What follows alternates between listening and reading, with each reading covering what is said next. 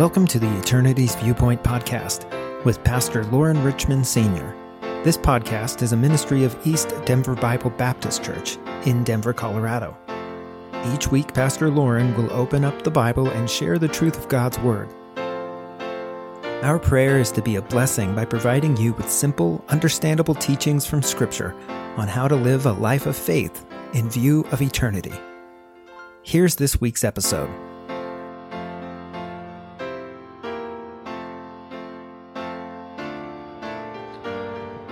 Hello, this is Pastor Loren Richmond, East Denver Bible Baptist Church. Welcome to our podcast, Eternity Viewpoint. We're going to talk about Resurrection Sunday. I know this is not coming out exactly on Easter, but certainly this time of year.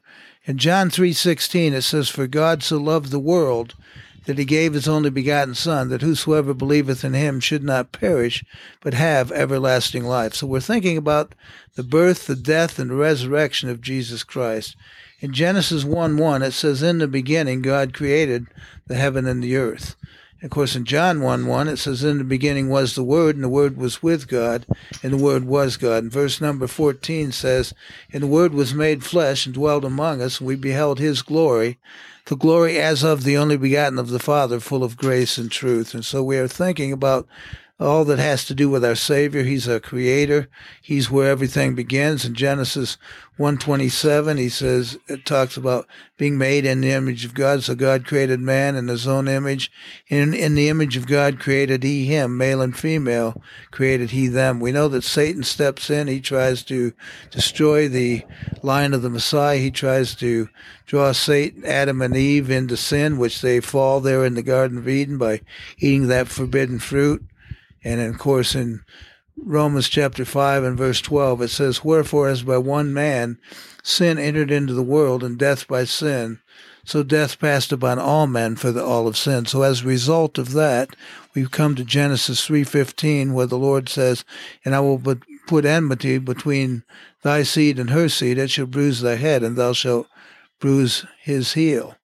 And so we certainly know that there's know that there's going to be a problem. There's going to be a conflict for the rest of eternity between God and Satan. In Exodus chapter two, and I'm not going to read all those verses right now, but in the beginning of the chapter, uh, Pharaoh devised a plan to destroy all the Hebrew children, all the male children. He wanted to put them to death, and certainly uh, we know we find out that Moses' mother Jochebed had a child and she hid him for three months somehow. And then she decides after three months that she's going to put him, build an ark for him and put him in the bulrushes. And of course, Pharaoh's daughter comes down to the river, the Nile River, and finds the child. And Miriam is observing, and she said, "You know, I can get a child, uh, get a nursemaid for this child." And so Pharaoh's daughter says, Go and do it. And they end up raising Moses in the palace. And of course, God's going to use Moses to bring the people out of Egypt. And then later on, we find Esther in the book of Esther, as there was a very wicked man who sought to destroy the Jewish race. His name was Haman, and God used Haman, God used Esther, put her in a place at that particular time where she would be able to do what others could not do, and she was able to make a difference to save the people of Israel. And so it goes on and continues like that.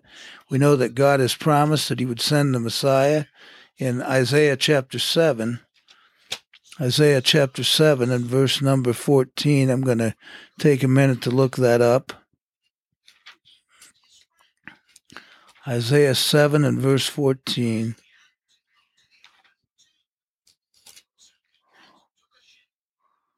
And it says, Therefore the Lord himself shall give you a sign. Behold, a virgin shall conceive and bear a son, and shall call his name Emmanuel. And uh, in chapter 9 and verse number 6, again, all these things have been prophesied about the Messiah uh, 700 to 1,000 years before his birth. It says, for unto us a child is born, unto us a son is given, and the government shall be upon his shoulder. His name shall be called Wonderful Counselor, the Mighty God, the Everlasting Father, the Prince of Peace. Of the increase of his government and peace there shall be no end upon the throne of David and upon his kingdom, to order and to establish it with judgment, with justice from henceforth, even forever. The zeal of the Lord of hosts will perform this. So we have this promise of the coming Messiah, which comes to fruition in the book of Matthew. I'm going to read there the beginning of the book of Matthew, chapter 1, beginning with verse number 18.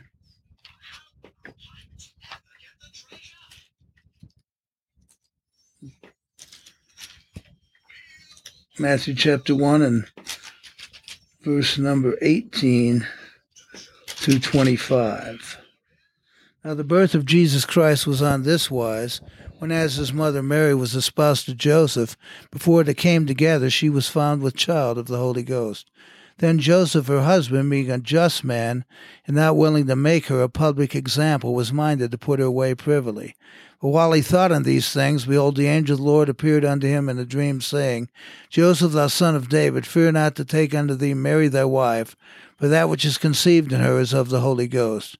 She shall bring forth a son, and thou shalt call his name Jesus, for he shall save his people from their sins. Now all this was done that it might be fulfilled, which was spoken of the Lord by the prophet, saying, Behold, a virgin shall be with child, and shall bring forth a son, and they shall call his name Emmanuel, which being interpreted is God with us. Then Joseph, being raised from sleep, did as the angel of the Lord had bidden him, and took unto him his wife, and knew her not till she had brought forth her firstborn son, and he called his name Jesus. Well, we can all get excited about the birth of Jesus Christ, about this little babe wrapped in swaddling clothes lying about in a manger, and how that the shepherds and the wise men and all the people came to see him. And in the middle of that, we know that Herod found out about it. He, when he found the wise men, he said to them, you know, if you're going to go find the uh, child, come back and tell me because I'd like to come and worship him also. But we know, however, that he wasn't telling the truth and he was wanting to put Jesus to death. And so that was a problem there.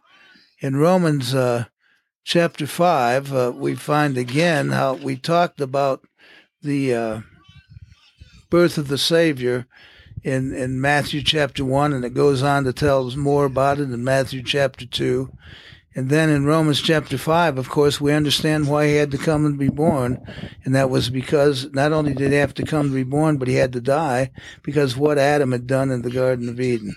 In Matthew chapter 5, verses, excuse me, Romans chapter 5, beginning with verse number 17, Matthew 5, 17 through 19.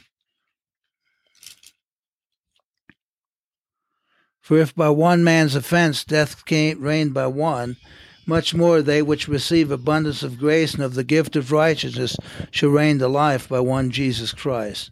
Therefore, as by the offense of one judgment came upon all men to condemnation, even so by the righteousness of one the free gift came upon all men unto justification of life. For as by one man's disobedience many were made sinners, so by the obedience of one shall many be made righteous. So there was a pr- promise that Jesus had to come and die for the sins of the people. He says, I am the resurrection and the life. He that believeth in me, though he were dead, yet shall he, li- yet shall he live. In 1 Corinthians chapter 15, 1 Corinthians chapter 15, we see a little bit about the uh, Messiah, and the story is told of him. 1 Corinthians 15, beginning with verse number 1. And it takes me a minute to find it here. Moreover, brethren, I declare unto you the gospel which I preach unto you, which also ye have received, and wherein ye stand, by which also ye are saved, if ye keep in memory what I preached unto you, unless ye have believed in vain. For I delivered unto you first of all that which I also received, how that Christ died for our sins according to the Scriptures, that he was buried and rose again the third day according to the Scriptures, that he was seen of Cephas, then of the twelve. After that he was seen of above five hundred brethren at once, whom the greater part remain unto this present, but some are fallen asleep.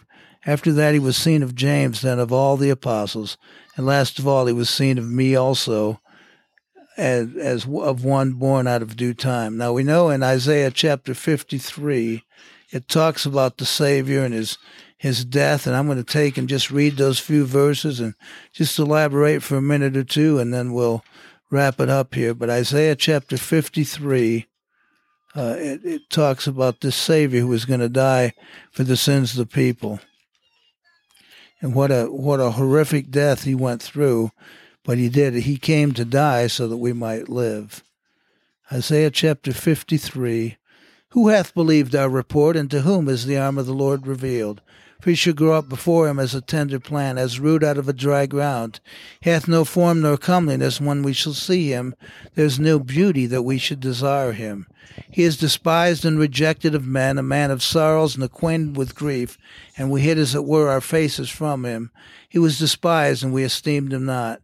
Surely he hath borne our griefs and carried our sorrows, yet we did esteem him stricken, smitten of God, and afflicted.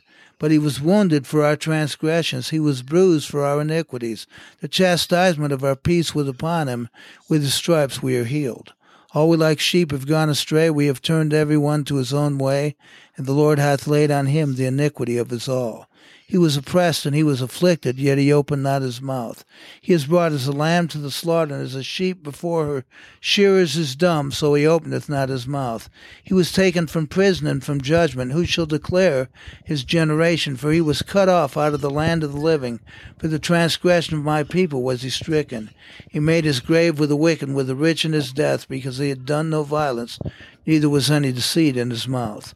Yet it pleased the Lord to bruise him, he hath put him to grief. When thou shalt make his soul an offering for sin, he shall see his seed, he shall prolong his days, and the pleasure of the Lord shall prosper in his hand. He shall see of the travail of his soul, and shall be satisfied. By his knowledge shall my righteous servant justify many.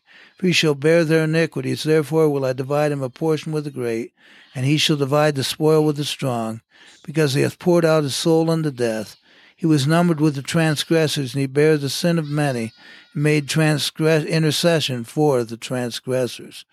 Now, certainly in the book of John, chapter 19, it tells a little bit about the what happened. We know that Jesus was taken to the cross. The Jews, uh, he was given unto them by the Roman soldiers. Actually, got him as uh, Judas sought way to betray the Lord and did in the Garden of Gethsemane. And Jesus was taken to the cross. He was beaten with a cat, coat of nine tails, a cat of nine tails, just this wicked uh, whip that they took that had pieces of blood and uh, glass and metal that they just whipped him over and over again, I believe 39 times. And every time they ripped, that pieces of metal and glass would dig into his back and they'd yank it out, pull it upwards and yank it out. And the Bible said his visage was so marred that he didn't even look like a man. And of course, he was spit upon. His uh, all these things happened to him. He was taken to the cross. He was hung between two thieves, and uh, he cried out, "My God, my God, why hast thou forsaken me? Why art thou so far from helping me?" The he was hung between these two thieves. The one mocked him and said, "Hey, if you're really the Son of God, come off that cross and save yourself and us." The other said, "We don't have any reason to be mocking him and making fun of him. We deserve to be here, but he hasn't done anything."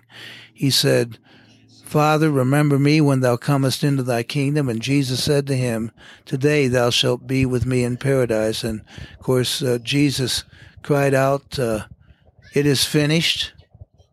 And before he had done that, of course, he said, Forgive them, for they know not what they do. But there were those that observed him. He went to that cross and he hung and there and died. And three days later, he was in that tomb and uh, God raised him from the dead. And he, because he could live, we could live also. Because he got the victory over sin, death, and the grave, we can live also. So don't re- remember this. If you've never come to the place where you've been willing to put your faith in the Lord Jesus Christ, remember how much He loves you. He gave His life for you so that you could live. He died to make a difference. And all we've got to do is acknowledge Him as Lord and Savior, believe that He was willing to die and us, forgive us of our sins. All we've got to do is ask Him to come into our life. He will do just exactly that. Don't forget what this day is all about the Resurrection Sunday that we celebrate. Even though there are people who may uh, enjoy the Easter Bunny and the having the egg hunt for the kids and the chocolate candy and all that goes with it and the bunny rabbits.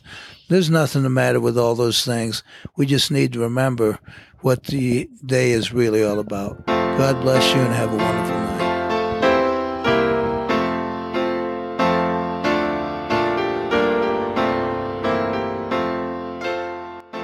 Thank you for listening to the Eternity's Viewpoint podcast with Pastor Lauren Richmond Sr.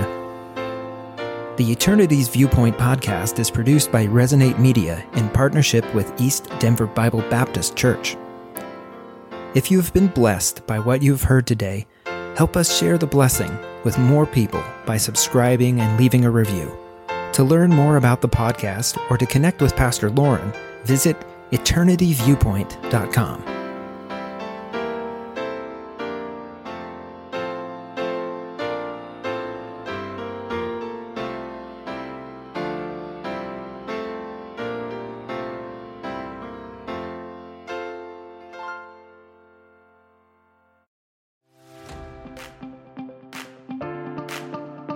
Do you have something to say?